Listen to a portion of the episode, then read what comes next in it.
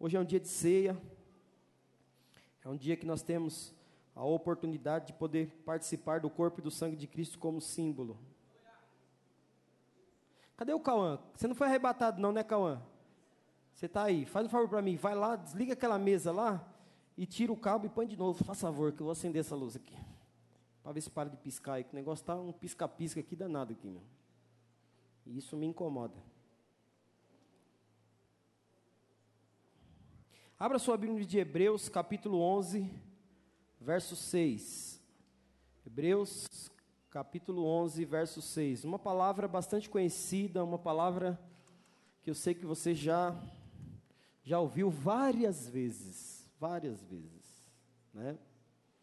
Mas eu gostaria de compartilhar com você. Nós estamos encerrando hoje essa série de palavra não desista, nunca desista. Hoje nós encerramos, tá bom? Foram seis finais de semana nós ministrando essa série de palavra, nunca desista. Hoje nós encerramos, nesse domingo que vem começamos uma nova série de palavras aí. É, e eu sei que você tem sido abençoado.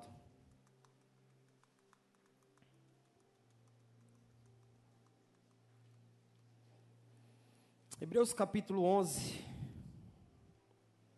verso 6, a palavra do Senhor diz assim: Sem fé é impossível agradar a Deus, pois quem dele se aproxima precisa crer que ele existe e que recompensa aqueles que o buscam. Feche seus olhos por um instante aí. Pai, nós somos gratos a Ti pela oportunidade e privilégio que o Senhor nos concede estarmos na Tua presença nesta noite. Nós engrandecemos ao Senhor pelo Seu cuidado, pelo Seu favor, pela Sua graça e tudo que o Senhor tem falado e feito nas nossas vidas. Pedimos que o Senhor Toma o teu lugar, Senhor, nas nossas vidas. Traga-nos luz, revelação, clareza, entendimento, para que possamos sair daqui edificados, abençoados, restaurados. A palavra não é minha, é tua, então. Que seja feita a tua vontade nas nossas vidas, no nome de Jesus. Amém e amém. Glória a Deus. Quantos visitantes nós temos aqui hoje? Pela primeira vez, você que está aqui pela primeira vez. Fique em pé para me te conhecer. Por favor. Não precisa ter vergonha, não. Glória a Deus. Legal, legal. Tem mais gente aqui? Não? Está com vergonha? Fique em pé para nós te conhecer. Isso, aí, pronto. Glória a Deus. Os irmãos estão felizes deles conosco? Pode dizer amém? amém. Pode dizer mais um amém? amém? Pode dizer mais um amém? Glória ao Senhor bem forte pela vida deles. Deus abençoe. Vocês são bem-vindos aqui. A casa é de vocês. Sempre que quiserem retornar nesta casa, fique à vontade. Você que está aí próximo desses irmãos aí, dê um abraço nele aí, por favor. Me ajuda aí. Dê um abraço de bem-vindo neles aí. Irmãos, eu gostaria aqui de encerrar hoje essa série de palavras dizendo que Deus não mudou. Deus não mudou. Uma das coisas que a gente precisa entender, irmãos, que Deus ele é o mesmo ontem, hoje será para sempre, será eternamente. Deus não muda. Deus não muda. Você sabe que a maior, a maior, a maior dificuldade, muitas das vezes, para um crente, é ele entender que Deus não muda. Porque veja bem aqui, irmãos, qual que é a crise de muitos crentes? Qual que é a crise de muitos crentes? Quando tudo vai bem, ele está bem com Deus. Quando as coisas começam, na verdade, né, dar errado, que as coisas não fluem como ele queria, a primeira pessoa que ele culpa é Deus. Você sabe, irmãos, uma das coisas que a gente precisa entender, que nós somos refém das nossas escolhas, sim ou não? Nós somos refém das nossas escolhas, nós somos refém das nossas decisões, nós somos refém. Então, assim, tem muita coisa que você faz que você nem pede autorização para Deus. Tem muita coisa que você faz que você nem pergunta para Deus o que, que Ele acha disso. E aí, algumas coisas você faz, dá errado, e a primeira pessoa que você culpa é Deus. Quando não é Deus, quem que você culpa? Não, é o diabo. Não, não, é, é o diabo, só pode ser o diabo. O diabo, o diabo, o diabo. Irmão, ele fala, às vezes ele fala mais a palavra diabo do que Deus. O diabo não sai da boca dele. Não, porque o, o diabo está furioso. Uh, diabo. Escuta, irmãos. tem coisa que nem Deus, nem o diabo tem culpa. Você que tomou suas decisões erradas. Você que decidiu fazer errado. Você que decidiu abrir a sua boca na hora errada. Você que decidiu dar um passo que não deveria dar errado. E aí o primeiro a ser culpado é quem? Deus. Você já percebeu que as pessoas, eu falei isso aqui esses dias e volto a repetir, eu vi isso na internet, isso me chamou a atenção e é verdade, é uma grande verdade. Você vê como que é a inversão de valores hoje. As pessoas quando tem problema, lá no mundo, elas correm para onde? Para a igreja. Elas correm para a igreja, por quê? Porque ela encontrou um crente fervoroso, cheio da unção, cheio do Espírito, que fala para ela: ó, vai para a igreja, Deus pode mudar a sua vida e tal. Aí ela vem. Porque ela acredita na palavra do profeta, ela acredita na palavra do crente que falou para ela. Ela vem para a igreja. Deus pode mudar? Pode. Deus pode. Mas há uma inversão. As pessoas estão dentro da igreja, começam a ter problema, elas querem sair. Oxi. Mas por que, que elas querem sair? Porque elas acham que Deus é culpado. Irmãos, escuta, quando você culpa a igreja, quando você culpa o pastor, quando você culpa o irmão do lado, do, do lado direito, do esquerdo, quando você culpa o seu líder, você está culpando Deus. Está querendo dizer o seguinte: Deus foi errado de colocar esse pastor aí, Deus foi errado de colocar esse líder na minha vida, Deus foi errado de colocar esse irmão para cultuar nessa mesma igreja que eu. Você está culpando Deus. Sabe, irmãos, e, e muitas das vezes, muitas vezes, nós vemos que as pessoas, na verdade, elas quando elas começam a passar por problemas, eu falei esses dias aqui, que, maior, que o maior problema das pessoas, o maior problema das pessoas é emocional. É emocional. Quando as suas emoções estão bem, você está bem com Deus, você está bem com o mundo, você está bem com todo mundo. Quando as suas emoções estão feridas, todo mundo é culpado. E aí é onde mora o problema. Porque assim, vamos lá, pela escala de valor, quem que eu devo sacrificar primeiro? Então eu já começo a fazer a avaliação. Bom, eu tenho problema, estou tendo problema de relacional dentro da igreja, então a primeira, primeiras pessoas que eu tenho que sacrificar é os irmãos da igreja, é a igreja, vou sair fora. Agora eu pergunto, irmãos, que culpa Deus tem, muitas das vezes, nos problemas que existem entre você e uma outra pessoa. Você sabe, hoje eu estava aqui ministrando no CTL, estava falando para os irmãos do CTL hoje, inclusive faltou bastante irmãos. Aí eu falei, eita, os irmãos hoje foi tudo. Teve uns que eu peguei, porque já tira foto e posta. Foi tudo para a piscina. Aí eu falei, olha onde eles estão, por isso que não vieram para o curso. Estavam na piscina, e eu num calor aqui. Irmão, eu vou falar agora para você, hoje fez um calor que o negócio estava. Eu dei aula, irmão, fui ali, porque aí a, a, a, sala que a gente dá aula no CTL ali, você liga o ar-condicionado, você fica lá e tal, beleza. Pá, pá, eu estou ali ministrando, não estou suando, estou tranquilo, ambiente favorável. Irmãos, irmão foi embora.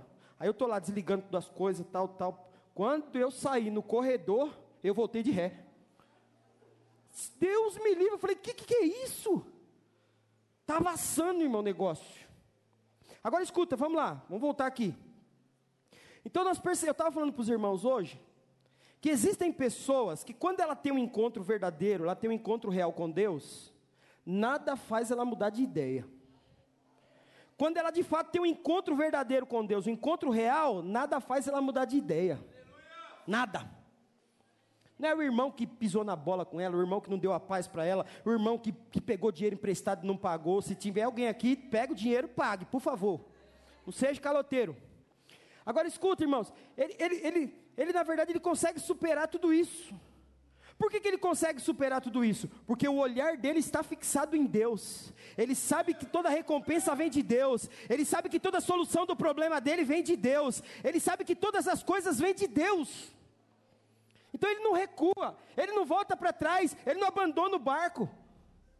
Eu tenho irmãos que estão tá comigo aqui, irmão, escuta, nós transicionamos essa igreja para a célula em 2006. Eu tenho irmãos que estão tá comigo aqui até hoje, que não saíram. Sabe por quê? Porque o foco dele é quem? Deus. Então tira o chapéu para esses irmãos. Já passaram cada uma, irmão. Tem uns aqui que já passou cada uma, mas ele superou tudo. para poder continuar aqui, porque o foco dele é Deus. E eu louvo a Deus por isso, irmãos, que eu falo, tem gente fiel sim. Tem gente leal a Deus sim. Tem gente que não arreda o pé de jeito nenhum, ele passa o que ele passa, mas ele está aí, porque ele sabe, irmão, se Deus não mudou comigo, eu não posso mudar com ele. Se Deus não muda comigo, eu não vou mudar com ele. Mas você sabe que tem pessoas, irmãos, que ela muda muito fácil. Ela muda muito fácil. Tem gente, irmãos, que ela, que ela, é, igual, é igual aquele ditado, né? Parece piolho, vai pela cabeça dos outros. O fulano toma a decisão, ela fala: é, eu vou, eu vou acompanhar fulano. Cuidado, porque se fulano cair no buraco, tu cai junto. Ah, mas eu não queria ir. Então, mas você já foi, foi junto. Então, uma das coisas que nós precisamos entender, irmãos, que Deus ele é imutável. Deus não muda. Deus não mudou. Deus é aquele, meu irmão, que continua, ele, ele continua nos surpreendendo todos os dias. Agora, eu fico muitas vezes me questionando, se Deus não mudou, por que nos dias de hoje os milagres, curas, prodígios estão cada vez mais escassos? Por que estão cada vez mais escassos? Assim, é um negócio que você tem que pegar assim com pinça. Porque as coisas não acontecem como, como deveria. Sem dúvida, irmão, esse texto que nós lemos aqui, com base, ele nos responde essa pergunta que ele já começa dizendo que sem fé é impossível o que, irmãos? Agradar a Deus. O problema está aí. O problema não está na igreja. O problema não está no pastor. O problema está num todo. Porque ele já começa dizendo que sem fé é impossível agradar a Deus. Eu, veja bem, irmãos, nós temos hoje várias igrejas. São inúmeras igrejas, com vários nomes. Tem igrejas que, na verdade, elas já consolidaram seus nomes. Por consolidar os seus nomes, tem igreja que abre uma do lado da outra. Você sabe o que eu estou falando. Tipo assim, aonde tiver uma, tem que ter a outra. É um negócio de louco. Aonde tiver uma, tem que ter a outra. A briga é feia. Só que eu fico vendo, enquanto eles estão brigando por espaço, tem muitas almas que estão perecendo. Por quê? Porque o, o foco de o foco de cada uma, cada uma tem um, uma visão de trabalho, cada uma tem uma visão de trabalho. Uma prega mais a questão da prosperidade, fala de dinheiro, finança, dinheiro, finança, dinheiro, finança o tempo todo. A outra trabalha muito com a questão de cura divina, cura, cura, cura, cura. E aí você passa perto dessas igrejas, geralmente você passa perto dessas igrejas, essas igrejas têm uma quantidade de pessoas. Muitas vezes tem igreja que vai ter muito mais pessoas do que essas que estão aqui hoje, dependendo do tamanho da igreja. Mas as pessoas, na verdade, elas não assumem um compromisso com Deus. Elas vão lá para buscar algo, sim ou não? Eu conheço um monte assim. Eu sei que você conhece também. Elas não se tornaram membros da igreja. Elas vão lá, elas recebem o que elas têm que receber, depois elas saem, vão embora e não voltam mais. Ou só vão voltar quando a barriga doer novamente. Porque escuta, irmãos, tem gente que trata a igreja igual hospital. Você vai no hospital direto? Não. Você só vai no hospital quando você está doente. E eu vou te falar que tem pessoas que tratam a igreja assim. Ela só vai para a igreja quando ela tem algum tipo de necessidade. Deus continua o mesmo. Mas a pessoa, na verdade, então ela assim, ela meio que ela faz uma barganha. Hoje eu vou para a igreja e tal, porque eu estou precisando disso. Tô... Irmãos, acreditem em mim. A Bíblia diz que se você tiver fé, você vai receber. Então as pessoas, na, na, na, na questão da necessidade dela, ela vai para a igreja para receber alguma coisa, mas ela tem fé para receber, e ela recebe, é incrível. Quantos aqui que você conhece que, que já foi nessas igrejas aí que prega só sobre finança? E chega lá e ele fala, eu tive uma necessidade, eu cheguei lá, rapaz, eu, ó, ó, o pastor pediu lá, eu cheguei, dei, coloquei minha fé em ação e o negócio aconteceu. Rapaz, ó, eu vou falar, é de Deus mesmo. Só que ele recebeu, depois ele não voltou mais. Porque agora já estou bem. O dia que ele tiver outro tipo de necessidade, ele volta lá de novo. Mas por quê, irmãos? Porque o pouquinho de fé que ele tinha, ele conseguiu mover o coração de Deus e ele recebeu. Então tem gente que pergunta, pastor, como é que pode? O cara não é frequentador de igreja, o cara não é membro de igreja, o cara vai lá só para receber a benção e recebe. Como é que pode isso? É porque ele colocou a fé em ação. Por ele colocar a fé em ação, então ele recebe. Agora eu quero dizer algo muito importante para você, irmãos. Tem gente que acha que só crente é abençoado. Eu vou te falar para você que não é só crente que é abençoado. A Bíblia, a Bíblia, ela fala que se você tiver fé do tamanho de um grão de mostarda, se tiver fé do tamanho de um grão de mostarda, você vai dizer para o monte, para ele sair daqui, ele vai sair daqui e vai para colar. É a Bíblia que diz. Agora, ele diz lá que tem que ser crente para poder ter fé? Sim ou não? Não. Qualquer um pode ter fé. Pastor, mas qualquer um pode ter fé. Ah, pastor, irmãos, qualquer um pode ter fé. Talvez você ache que eu estou sendo herege aqui, mas não estou não. Qualquer um pode ter fé. Qualquer pessoa. Se ela ativar, ativar a fé, ela recebe. Você quer ver uma coisa? Ontem foi dia da, da padroeira do Brasil, que eles chamam aí, não é? Quantas pessoas não foram ontem e hoje lá para o santuário para poder agradecer por aquilo que ele recebeu? Agora eu te pergunto: foi a santa que deu ou foi a fé que ele colocou que, que, que conquistou? Todo mundo tem fé. Eu estou falando para você que todo mundo tem fé, não é só crente. E, irmãos, eu lembro uma vez, eu fui para Aparecida algumas vezes, fui com meu avô, meu avô era, meu avô era devoto à Aparecida. Eu, na verdade, meu pai na época estava desviado da igreja, meu pai estava afastado da igreja, mas mesmo ele afastado da igreja, eu sempre tive temor a Deus, eu nunca acreditei em negócio de santo. Eu nunca acreditei em negócio de santo. Eu acredito que só existe um santo, que é o santo dos santos, que é o Senhor. Pronto. Agora escuta. Mas meu avô me arrastava. Eu ia passar as férias na casa da minha avó, chegava lá, meu avô, vamos alemão, ele chamava de alemão, vamos alemão. Passava e levava. Minha avó ficava. E meu avô, toda vez que ele ia para Aparecida, ele só ia assim, irmão. Ele já chegava lá assim já. Meu avô gostava de tomar uns mé, meu avô gostava. E meu avô era daquele que você já, você via ele já estava assim já. Ó. Era desse jeito. Aí meu pai também, como meu pai é motorista de ônibus, meu pai levava algumas excursões e às vezes ele levava a gente também. Então, eu fui algumas vezes. E é interessante, irmão, como que aquele povo tem fé. Se você já foi devoto Aparecida, você já foi lá no tal do santuário, tem uma passarela lá que eu não sei quantos quilômetros tem aquele troço lá. Eu sei que é grande para chuchu. E o povo, quando recebe uma graça, que eles falam que recebe graça, né? O que, que eles fazem? Atravessa aquele trem de joelho. Eu te pergunto, esse que está atravessando o joelho, ele tem mais fé que você, sim ou não? Tem. Acredita em mim? Tem. A fé está depositada em lugar errado? Tá. Mas ele tem fé. Ele tem uma medida de fé. Que muitas das vezes falta para mim, falta para você. Escuta, as coisas muitas vezes não acontecem, os milagres deixaram de acontecer, parece que estão cada vez mais escassos dentro da igreja. A culpa não é de Deus, porque Deus é imutável. A Bíblia diz lá em Hebreus capítulo, capítulo 13, verso 8, fala que Jesus Cristo é o mesmo ontem, hoje e eternamente. Eternamente quer dizer, ele não muda nunca. Ele é eterno. Ele é eterno, ele não muda. Jesus Cristo é o mesmo ontem, hoje e eternamente. Em Malaquias capítulo 3, verso 6, também ele fala: Porque eu, o Senhor, não mudo.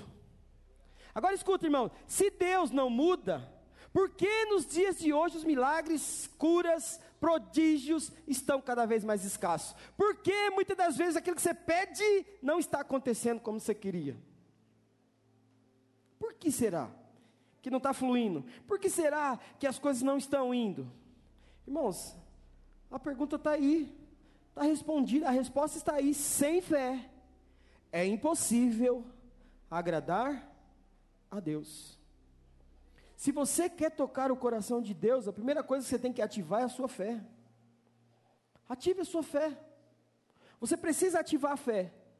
Como é que eu ativo a fé? Irmãos, eu tenho que, na verdade, começar a confessar, eu, eu preciso declarar, confessar aquilo que eu quero. É como eu disse aqui para os irmãos há dois domingos atrás, eu falei que tem coisas que você precisa visualizar, né? Você precisa visualizar. você já precisa visualizar e concretizar aquilo. Talvez você não está conseguindo enxergar com seus olhos carnais, mas com seus olhos espirituais você já está enxergando o milagre acontecendo na sua vida. Isso é fé. Porque a fé, irmãos, não é aquilo que eu, que eu, vou receber, eu vou esperar. Quando eu receber, aí eu falo que eu tive fé. Não. Fé é algo que você já começa a declarar antes, você já começa a visualizar antes, e você já começa a agradecer antes. Eu não sei, irmãos, você sabe, nós temos uma dificuldade de agradecer a Deus por aquilo que nós nem recebemos ainda. Mas escuta, quando você consegue visualizar isso com seus olhos espirituais, você já deve começar a agradecer. Já deve começar a agradecer. Eu sei que hoje nós estamos vivendo, nós estamos vivendo um mundo hoje que as pessoas, na verdade, elas querem obter coisas, porque o nosso mundo é um mundo materialista. É um mundo materialista. Tem gente que não é apegado, mas tem gente que se apega muito fácil na questão de coisas materiais. Agora veja aqui, veja comigo. Você está lá, de repente você fala assim: puxa vida, eu poderia guardar um dinheiro para me comprar um carro. Lembra que eu falei já a questão do carro, né? Primeiro tira a carta, viu? Depois você pensa em comprar o carro. Primeiro sonha com a carta, sonha dirigindo o carro da autoescola, sonha passando nas provas. Aí depois você vai lá, faz tudo, tal, passe mesmo. Aí depois você vai lá e compra o carro. Pelo amor de Deus, não vai andar aí irregular não. Porque crente é fiel. Sim ou não? Crente é fiel, irmão. Não ande sem carta. Ah, pastor, é porque o dia que o guarda parar, ele vai levar seu carro que você comprou novinho embora. Por quê? Porque não tem carta. Imprudência. Então é melhor você tirar a carta primeiro. Amém, irmãos? Mas vamos lá. Você quer o carro. Agora, qual é o carro que você quer? Já, eu, eu já comentei isso aqui algumas vezes com os irmãos aqui. Tem gente que fala o seguinte, pastor, é meu primeiro carro. Pode ser um Fusca mesmo.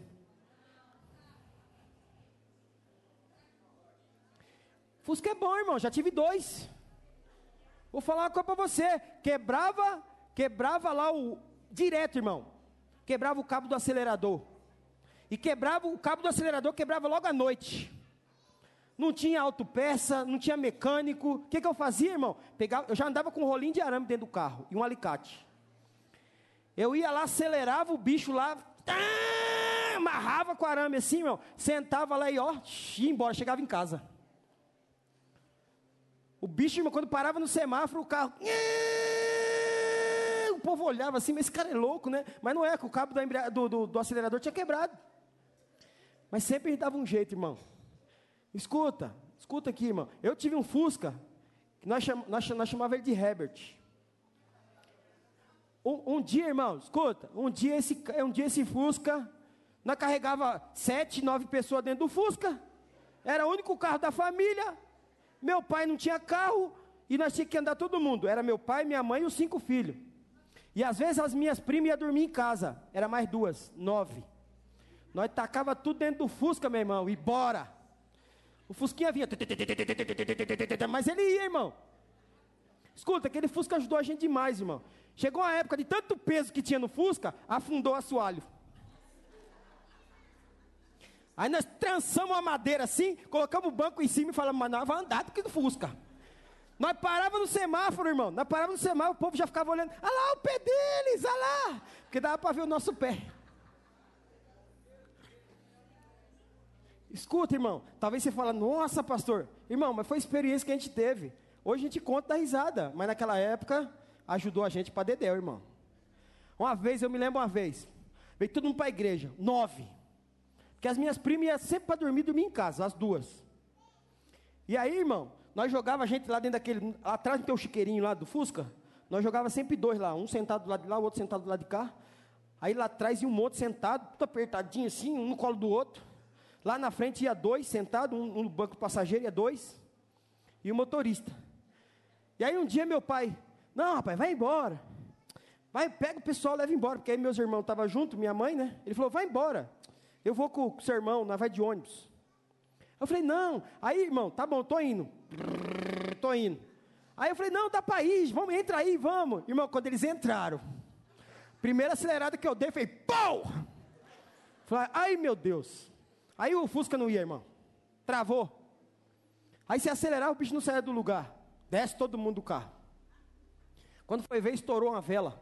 Estourou uma vela, a vela não encaixava mais. Aí eu sei que naquele dia teve que ir todo mundo de ônibus. Quase perdemos o último ônibus ainda. Quase nós tínhamos que ir a pé pela linha do trem. Nós morávamos no Jaraguá. Irmãos, nós já passamos um de experiência. Mas escuta, vamos lá, deixa eu te falar. Se você, na verdade, visualizar o Fusca, o que, que você vai receber? Pois, pois é. Irmãos, estou falando aqui para você, nada contra o Fusca não, porque eu já tive dois. Quem não teve, fala mal. Como eu já tive dois, e os dois me ajudou, eu não falo mal. Mas você quer, quer um conselho? Quer um conselho? Para quem já teve Fusca? Melhor não.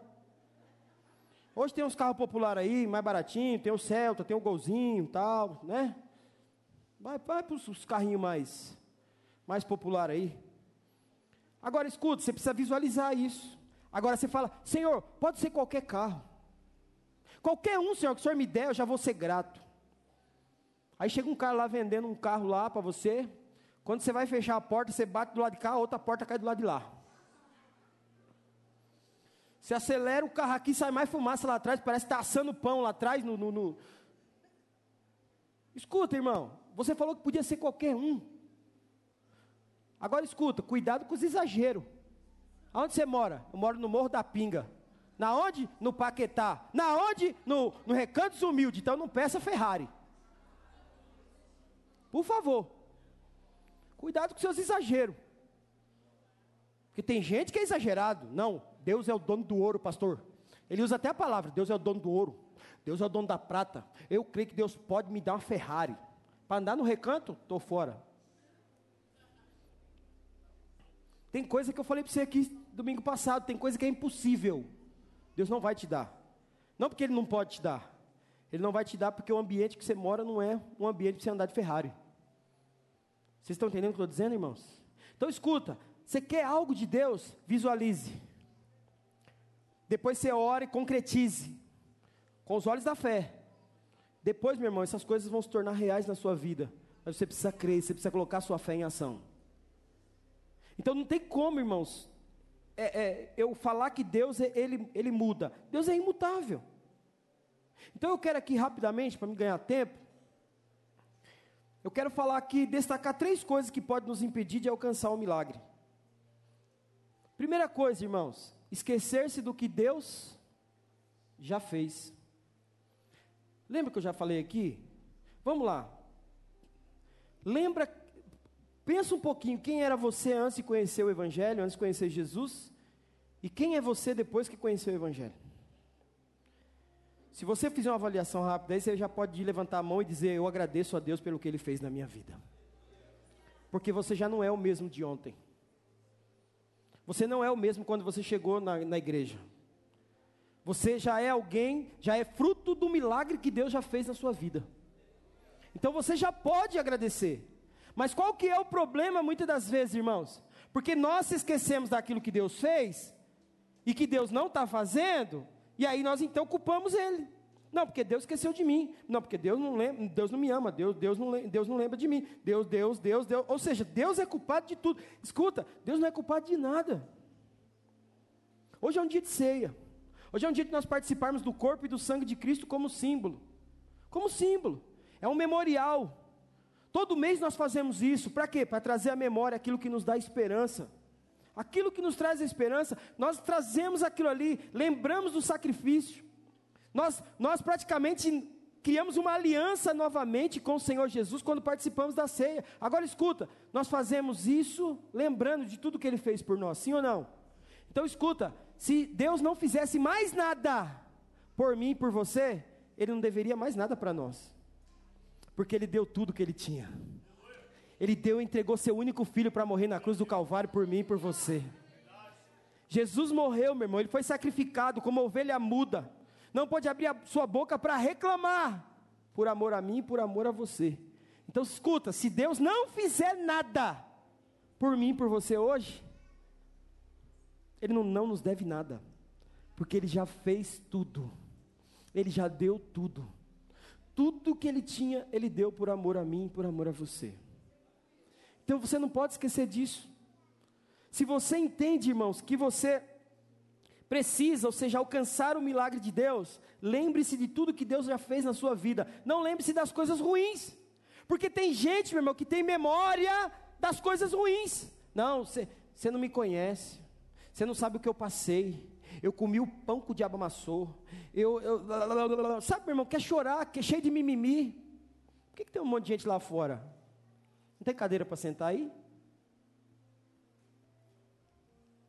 Arruma uma cadeira para as meninas sentar aí, por favor. Então escuta, irmãos, nós precisamos entender o seguinte, nós precisamos entender o seguinte. Deus, ele não mudou. O amor dele por mim, por você é o mesmo. Se o amor dele por mim, por você é o mesmo, então escuta, ele já fez algo por mim, eu devo continuar agradecendo pelo que ele já fez, esquecendo-me das coisas que para trás ficaram, como o apóstolo Paulo diz, mas o que, que é essas coisas que para trás ficaram? Tudo aquilo que foi ruim.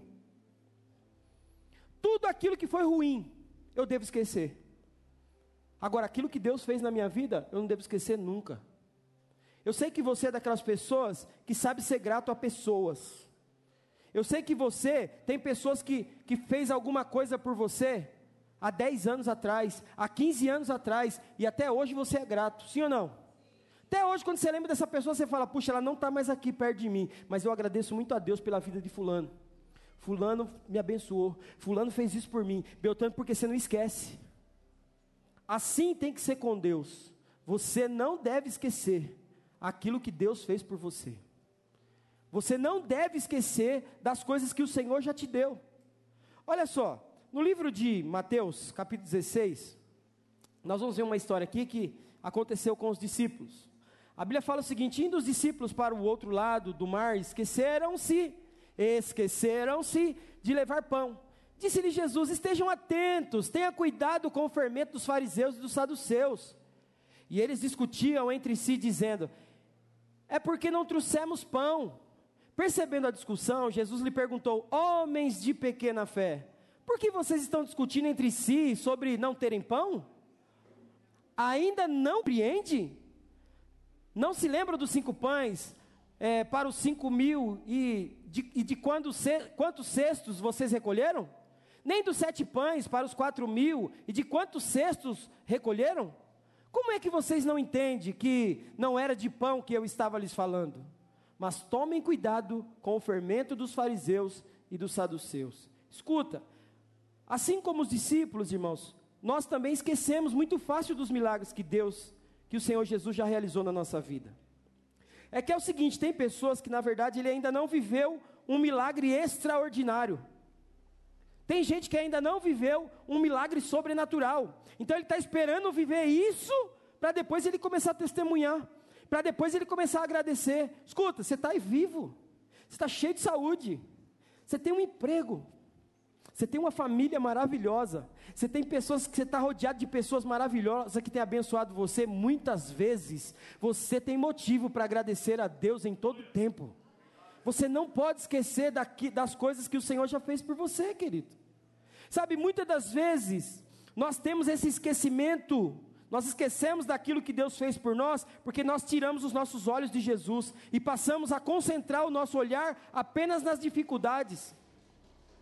Apenas nas dificuldades, apenas nos problemas. Irmãos, acredita em mim, Jesus já deixou bem claro: no mundo tereis aflições.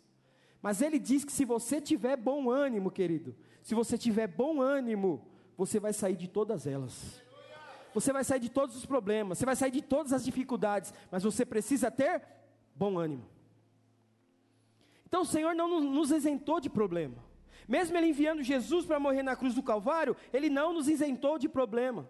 Então, irmão, escuta, nós precisamos voltar os nossos olhos para Deus, para lembrar daquilo que Ele tem feito por nós. Porque quando nós olhamos para Deus e lembramos daquilo que Ele fez por nós, isso estimula a nossa fé e nos faz crer.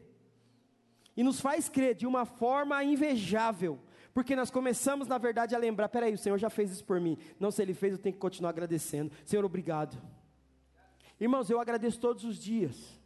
Talvez aqui tem pessoas aqui, eu já falei isso aqui. Tem pessoas aqui que nem hora para comer, para agradecer pelo alimento. Pastor, eu só tenho alimento porque eu trabalho. Porque eu, aí eu vou no mercado, faço compra e eu tenho um alimento. Senão, pastores, não, eu não tinha. Oh homem de pequena fé. Você precisa ser grato a Deus. Pastor, ser grato. Todo dia eu só estou comendo frango e ovo, ovo e frango, frango e ovo, ovo e frango, frango com ovo, ovo com frango. Agradeça do mesmo jeito que as crianças da ONG só comem salsicha. Agradeça do mesmo jeito. Você precisa agradecer a Deus. Sabe, irmãos, escuta. Esses dias, agora escuta, lá em casa é um barato, lá em casa. Lá em casa, nós nós está quase voando. Nós quatro lá está quase voando. Que é frango direto.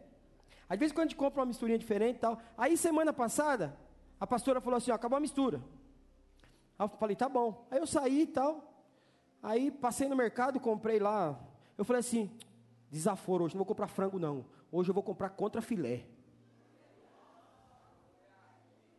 Irmão, sou filho de Deus, irmão. Sou filho de Deus. Falei, hoje eu vou comprar pelo menos um quilo e meio de contra filé. Aí tá, beleza, comprei, irmão. Comprei um contra filé, comprei, acho que foi uma linguiça também, não foi? Comprei. Aí quando eu chego em casa, quando eu chego em casa, olho na panela, já tinha uma carne lá frita. Eu falei, ô, oh, provisão mesmo. Eu falei, mas como assim? Se a carne está comigo aqui ainda, como que já tem carne pronta aqui? Aí depois a pastora falou, não, eu comprei carne. Aí ela vem perguntar para mim se a carne que eu tinha comprado era para ONG. Eu falei, não, é para nós mesmo.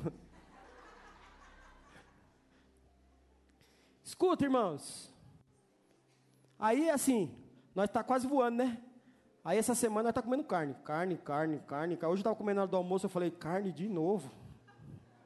Porque escuta, irmãos, a gente só sabe reclamar. Essa que é a real. Nós só sabe reclamar. Irmãos, escuta, na hora que eu fui orar, eu pedi perdão para Deus. Porque eu oro, toda vez que eu vou me alimentar, eu oro. Eu falo, Senhor, perdoa o meu pensamento aqui. Perdoa de eu pensar de maneira errada aqui. Ainda bem que eu tenho a carne para comer. E se eu não tivesse? Me perdoa, Senhor. Me perdoa. Então escuta, irmãos, tem momento que você tem que parar. Você tem que reconhecer o que Deus está fazendo por você nas mínimas coisas, nas pequenas coisas. E tem gente que se esquece das pequenas coisas. Tem gente que quer viver o sobrenatural. Acredita em mim, Deus só vai fazer o sobrenatural na sua vida quando você aprender a agradecer pelas pequenas coisas que Ele está fazendo por você. Deus só vai fazer o sobrenatural na sua vida quando você começar a agradecer a Ele pelas pequenas coisas que Ele está fazendo em teu favor. Então agradeça a Deus. Agradeça a Deus. Você tem motivo para agradecer a Deus todos os dias. Só de você levantar da sua cama, de você poder pôr os pés no chão e sair andando, meu irmão, isso é motivo de você glorificar a Deus todos os dias. Porque quantas pessoas que dormem bem e quando chega no outro dia você recebe a notícia fulano morreu. Ué, mas como? Morreu. Mas morreu do quê? Não estava dormindo, morreu dormindo. E você acordou vivo. Todo dia você deve agradecer a Deus falar, Senhor, irmão, eu não tenho medo da morte. Só que eu não, eu não, eu não quero morrer agora. Não tenho medo da morte. Só não quero morrer agora. Agora escuta, se eu dormir e amanhã eu não acordar, acabou, irmão, estou tranquilo, eu sei para onde eu vou. Entendeu? Então, escuta o que eu quero dizer para você aqui, irmão. Escuta o que eu quero dizer para você. Comece a agradecer a Deus pelas mínimas coisas, pelas pequenas coisas. Porque, irmãos, Deus não mudou. Ele continua fazendo milagre. Deus continua ressuscitando mortos. Deus continua curando aleijado. Deus continua fazendo. Você tem que entender que Deus não mudou. É nós que, na verdade, temos falhado, porque a nossa fé não tem alcançado essas coisas. Então comece a agradecer pelas pequenas coisas para que você tenha a sua fé estimulada a cada dia. O mesmo Deus que operou no passado é o Deus que opera agora no presente e vai continuar operando no futuro. Deus é Deus, irmãos. Tem um hino que vocês cantam direto aí.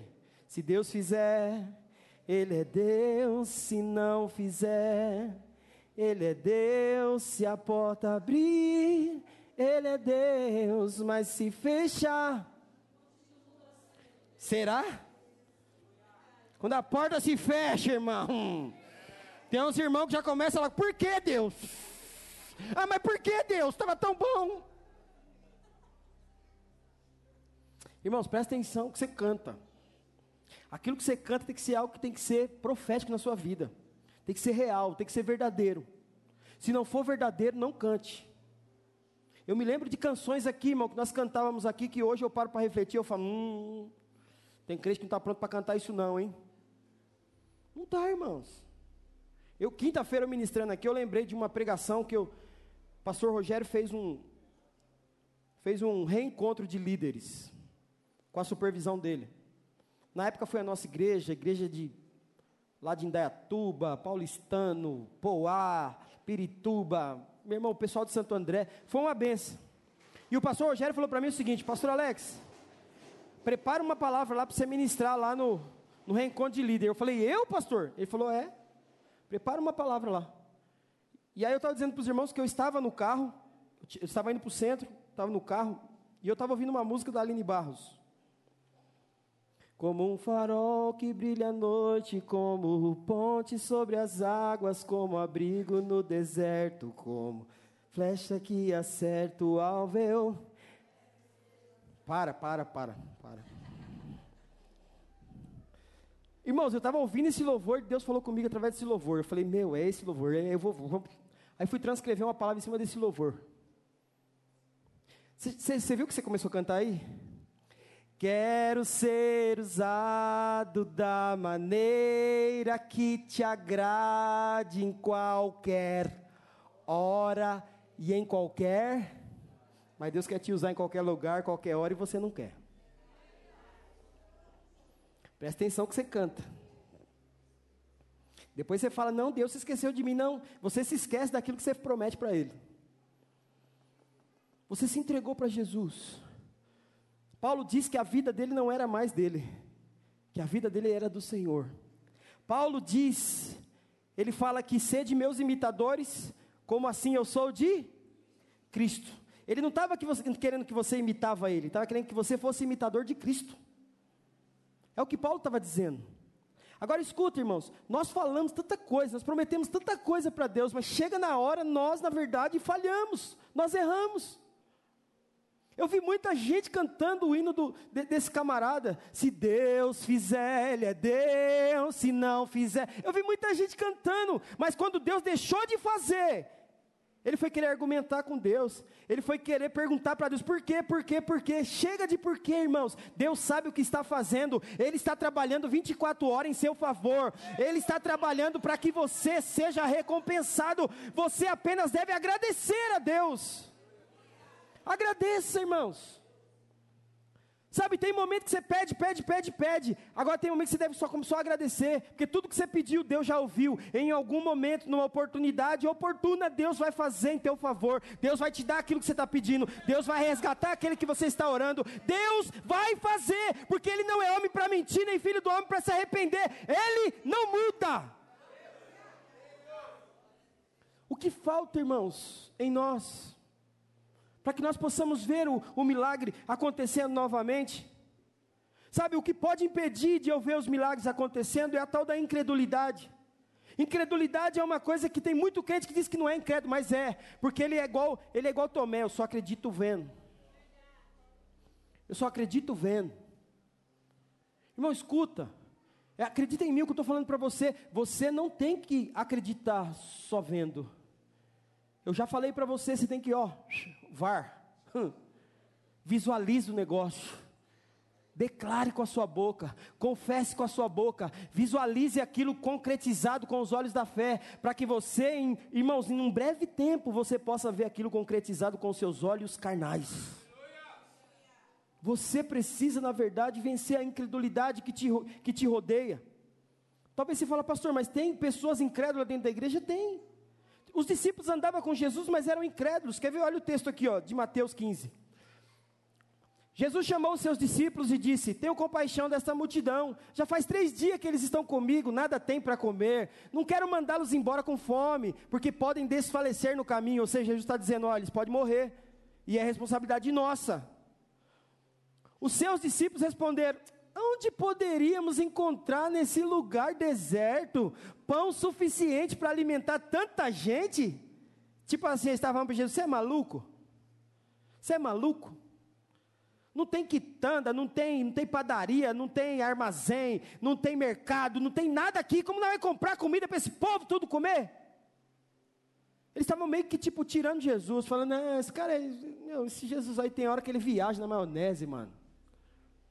Era mais ou menos isso que eles estavam ali falando, irmãos. Esse Jesus aí viaja, mano. Sai para lá. Irmãos, Jesus olha para eles e fala o seguinte: Quantos pães vocês têm? perguntou Jesus. Eles responderam: Sete. E alguns peixinhos. Ele ordenou à multidão que se assentasse no chão. Escuta, Jesus não estava com a quantidade de pão e peixe que ele precisava para alimentar a multidão, mas ele já visualizava. Ele já visualizava aquela quantidade de pão que o povo ia comer. O povo ia comer, comer, comer e ainda sobrar cestos cheios de pão. Jesus já estava enxergando isso. Os discípulos não, incrédulo. Jesus está viajando, mano. Sete pães, alguns peixinhos, tá louco. Jesus ordena a multidão que se assentasse no chão. Depois de tomar os sete pães e os peixes e dar graças, partiu-os, entregou aos discípulos e os discípulos à multidão. Irmãos, eu quero acreditar que os discípulos, cada vez que eles tiravam um pedaço de pão, o pão estava crescendo na mão deles. Eles falaram, meu Deus, o que está acontecendo aqui? Meu, esse Jesus aí não é tão louco não, mano. Cada vez que eles tiravam um pedaço e davam para a multidão, irmãos, para a multidão estava dando, e o pão ali crescendo na mão deles. Não acabava nunca. Irmãos, eu acho que eles começaram a falar assim: nós que viajamos na maionese, Jesus estava certo. Irmãos, escuta, olha o que a Bíblia diz: todos comeram, até se infartar. Você sabe que até se infartar, irmãos, é o cara já está tipo jogando para lado de fora, assim já. Ó. Já está cuspindo, já, já está rotando. Já está daquela situação, irmão. Entendeu? Comeram até se fartar. Ajuntaram sete cestos cheios de pedaços que sobraram. Quantos cestos, irmãos? Jesus já tinha visto isso antes, os discípulos não. Acredita em mim, tem muita coisa que nós agimos como os discípulos. Nós julgamos antes de querer enxergar com os olhos espirituais. Jesus já estava enxergando, irmão. Ele já estava vendo ali, ele já estava vendo aqueles pães tudo multiplicado, ele já estava vendo aquele pão tudo saciado e sobrando sete cestos cheios. Por isso que eu digo que tem muita coisa que não acontece na nossa vida porque nós não conseguimos visualizar como Jesus. Mas Ele é Jesus, né? Escuta, Ele deixou bem claro que nós faríamos obras maiores do que Ele fez. Se Ele falou isso, por que, que nós não estamos vivenciando? Porque sem fé é impossível agradar a Deus. A Bíblia diz que os que comeram foram quatro mil homens, sem contar mulheres e crianças. Irmão, foi muita gente que comeu. Mas por quê, irmãos? Porque alguém visualizou antes. E esse alguém foi Jesus. E eu quero dizer para você que ele já visualizou tudo aquilo que você tem pedido para ele, já tem visualizado. E no tempo oportuno ele vai te dar. Agora você precisa ser grato, você precisa agradecer, você precisa vencer a incredulidade. Ainda que muitos digam tudo ao contrário, ainda que muitos estão dizendo você é louco, você vai continuar confiando nisso, você vai continuar acreditando nisso. Para com isso, escuta. Você sabe o Deus que você serve. Ainda que as vozes contrárias podem falar, a última palavra sempre vai ser do Senhor na sua vida. Sabe, irmãos, como, como nós já aprendemos aqui, os discípulos de Jesus haviam contemplado com seus próprios olhos a primeira multiplicação, eles viram com seus próprios olhos, eles contemplaram aquilo, irmãos. Eles contemplaram outros milagres, mas ainda assim, a Bíblia fala que eles, eles eram incrédulos. Em vários milagres que o Senhor operou, eles tinham dúvida. Em vários milagres que Jesus estava fazendo, eles ainda ficavam naquela, eles só acreditavam ali vendo. O Tomé estava lá, mas os outros eram igual. Os outros eram igual, irmão. Escuta, Deus opera vários milagres em nossa vida. Mas quando nós estamos em dificuldade, ficamos descrentes que Deus possa fazer de novo. Deus já fez tanta coisa na nossa vida. Mas quando a gente começa a passar pelas dificuldades, pelos problemas, o dinheiro faltou, a conta está lá para pagar, as coisas não estão acontecendo, e aí então eu já começo já desacreditar daquilo que Deus pode fazer na minha vida. Meu irmão, vença a incredulidade hoje. Jesus está aqui para reafirmar a aliança com você e renovar sua fé. Jesus está aqui para acrescentar sua fé nessa noite, só depende de você. Só depende de você, irmãos. Terceiro e último, eu encerro. A Bíblia fala que Uma outra coisa que pode impedir que eu veja o milagre de Deus acontecer é o tal do conformismo. Tem gente que já se conformou. Sabe, eu, eu falei uma vez aqui que a, a Bíblia diz que quando o povo sai do Egito, o propósito da saída do Egito é que eles fossem para uma cidade que manava leite e mel, sim ou não? Eles tinham que ir para uma cidade que manava leite e mel. Então eles tinham um destino. E esse destino, na verdade, ele ia ser traçado ao longo da caminhada. Porque eles não sabiam onde ficavam essa terra que manava leite e mel. Eles não sabiam. Eles não tinham noção. Mas o Senhor falou para eles saírem: sai, porque eu vou ser o guia. E a Bíblia diz que quando eles saem do Egito, eles atravessam o Mar Vermelho, vence lá o exército de Faraó, tudo aquilo lá, e quando eles chegam, eles celebram uma festa, e a partir do momento que eles celebram aquela festa, a Bíblia diz que uma nuvem passou a acompanhar eles. Mas aquela nuvem, na verdade, era que dava direção para eles. A mesma nuvem que cobria eles à noite, e iluminava, clareava eles, aquecia eles, como da mesma forma aquela nuvem se transformava numa sombra durante o dia, para que eles não desfalecessem lá no deserto. Então eles tinham uma direção. Quando a nuvem parava, eles tinham que parar, montar acampamento e ficarem por ali. Só que eles tinham que estar sempre atentos ao sinal da nuvem, porque quando a nuvem se mexia, eles tinham que desmontar tudo e sair atrás da nuvem. O percurso que eles tinham que fazer em no máximo 40 dias, demorou 40 anos. Talvez você fale, pastor, mas por que, que o Senhor deixou eles 40 anos lá? Por que, que você acha?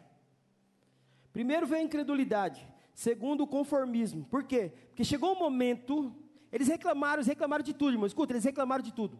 Eles reclamavam do, da comida, do pão, eles reclamaram da codorna, eles reclamaram da água, eles reclamaram de tudo. Pensa no cara. Só que chegou um momento que eles se acomodaram. Chegou um momento que eles se acomodaram.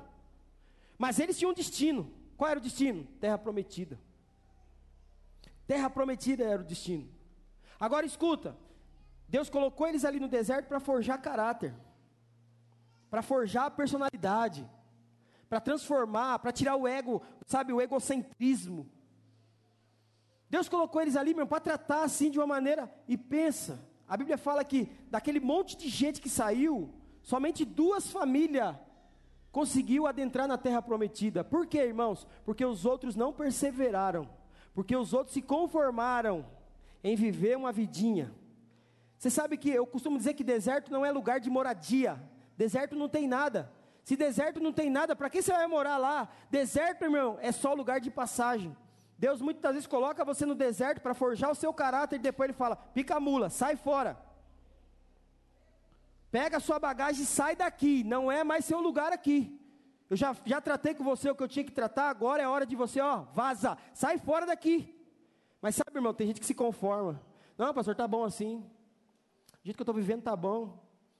Ah, eu estou ganhando um salário de R$ 1.500, mas tá bom, né, pastor? Melhor do que passar fome. É, pastor, meu casamento, já vi que não tem jeito mesmo, não, vou ter que me conformar e viver com ele dessa forma. Meu irmão, viver com coisa ruim. Viver com coisa ruim é bom? Não é bom, mas tem gente que se conforma e vivendo a coisa ruim. Aí escuta, como que você quer que Deus faça milagre? Se você já se conformou com aquilo que é ruim. Se você já se conformou com aquilo que está ruim, irmãos. Acredita em mim, não é tempo de você se conformar com aquilo que você está passando hoje. Deus pode fazer coisa extraordinária em teu favor, mas você tem que sair desse conformismo. Sai desse conformismo. Tá ruim? Vamos arrumar esse negócio aqui? Ah, não. vamos arrumar esse trem aqui.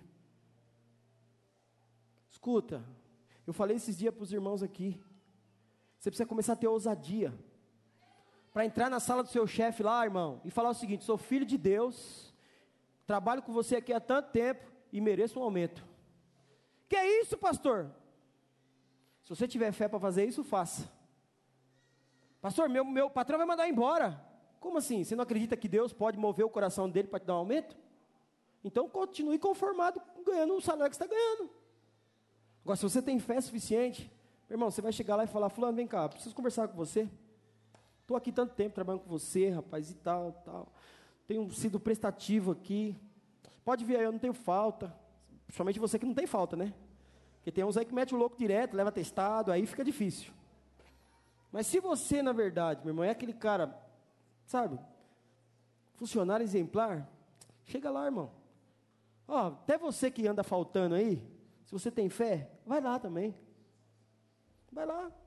Chega lá, conversa com ele e fala, poxa, irmãos, o, o, o mínimo que você pode ouvir é o não. Agora escuta, o não pode ser dele, mas você pode ter o sim de Deus, e Deus pode mover o coração dele e te dar o aumento que você precisa. Agora, se você se conforma com, a, com o que você está vivendo, a maneira que você está vivendo, aonde você está vivendo, quem é que vai mudar isso? Deus não pode mudar quando você entra na zona do conformismo. O salmista Davi, ele fala algo muito, ele fala algo muito precioso para nós. Deleite-se no Senhor, e Ele atenderá os desejos do seu.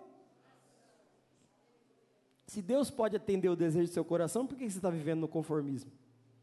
Por que você está vivendo Sabe, irmãos, porque eu costumo dizer que a questão do conformismo tem sido um dos obstáculos que tem nos impedido de viver uma vida de milagres.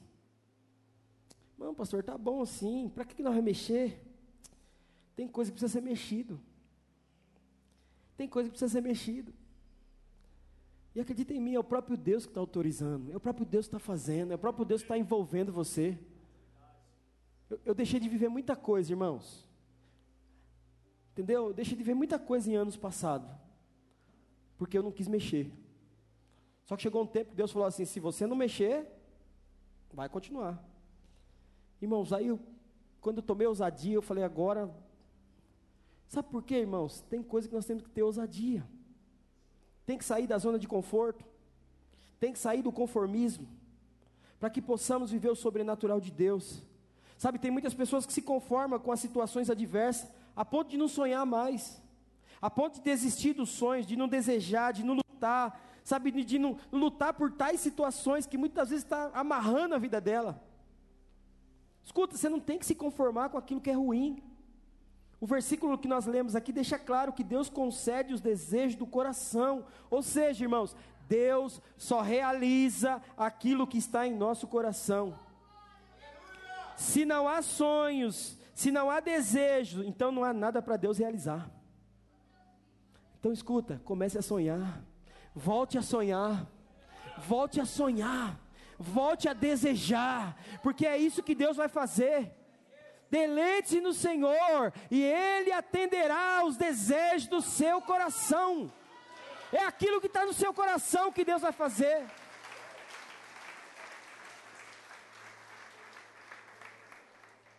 Sabe, irmãos, não se conforme. Chega desse conformismo, desse conformismo ridículo que muitas das vezes impede de você viver o sobrenatural de Deus. É tempo de você, na verdade, confiar mais em Deus, ter sonho, ter desejo, para que Deus possa realizar. E eu concluo dizendo para você que hoje nós aprendemos aqui que Jesus Cristo ele é o mesmo ontem, hoje e eternamente. Então nós não temos que ter medo de nada, irmão. Não precisa ter medo de nada, não precisa ter medo das lutas, não precisa ter medo das adversidades, da vida. Nós apenas temos que lembrar de tudo aquilo que Deus já fez em meu favor e em seu favor. Nós apenas precisamos lembrar, irmãos, de tudo aquilo que Deus já proporcionou para nós, para que voltamos a exercitar a nossa fé, para que possamos viver o sobrenatural. Não se conforme com as situações adversas na sua vida. Escuta, Jesus já conquistou tudo na cruz do Calvário por você. Qual que é a desculpa que você tem para você não conquistar aquilo que Ele já te deu? Tem coisa que Deus já me deu. Eu só preciso estender a mão e pegar. Mas tem gente que, se conformou, irmãos, do jeito que ele está vivendo, que ele não quer nem estender a mão para pegar. Oh, irmãos, deixa eu falar algo para você aqui. Eu, eu, eu, me lembro que na escola, chegava nessa época de festa de criança, as professoras sempre faziam lá, levava alguma lembrancinha para as crianças, bala, pirulito, alguma coisa. E eu me lembro que ela mandava fazer fila. E eu sei que aqui tem um monte de gente que fazia a mesma coisa que eu fazia. Fazia fila. Aí fazia fila, irmãos. Aí assim ficava escondido atrás do outro, assim com a mão estendida. Aí pegava, aí ia lá na frente, na, na fila de novo, já estendia a mão agora com o corpo todo. Por quê? Para pegar dois. Só que a professora não era boba, você já pegou. Não, professora, eu não peguei, você já pegou. Eu vou provar que você já pegou. Você está tá mentindo para mim. Porque a professora pegava. Irmãos, é incrível que mesmo a professora mandando fazer a, a fila e mandando estender a mão para receber, tinha criança que ficava assim, ó. Ou então ficava mexendo com o outro. Batendo na cabeça do outro e tal. Escuta, só vai receber se você tiver disposição de pelo menos estender a mão. Você precisa pelo menos estender a mão. Quando você estende a mão, irmãos, Deus começa a fazer com que show, chuva de bênção comece a fluir na sua vida. Você precisa acreditar nisso. Saia da sua zona de conforto, de conformismo, irmão. Estenda as mãos. Para que tudo aquilo que o Senhor já conquistou na cruz é direito seu, é direito nosso, é nossa herança. Fique em pé no seu lugar, irmãos. Quero orar por você.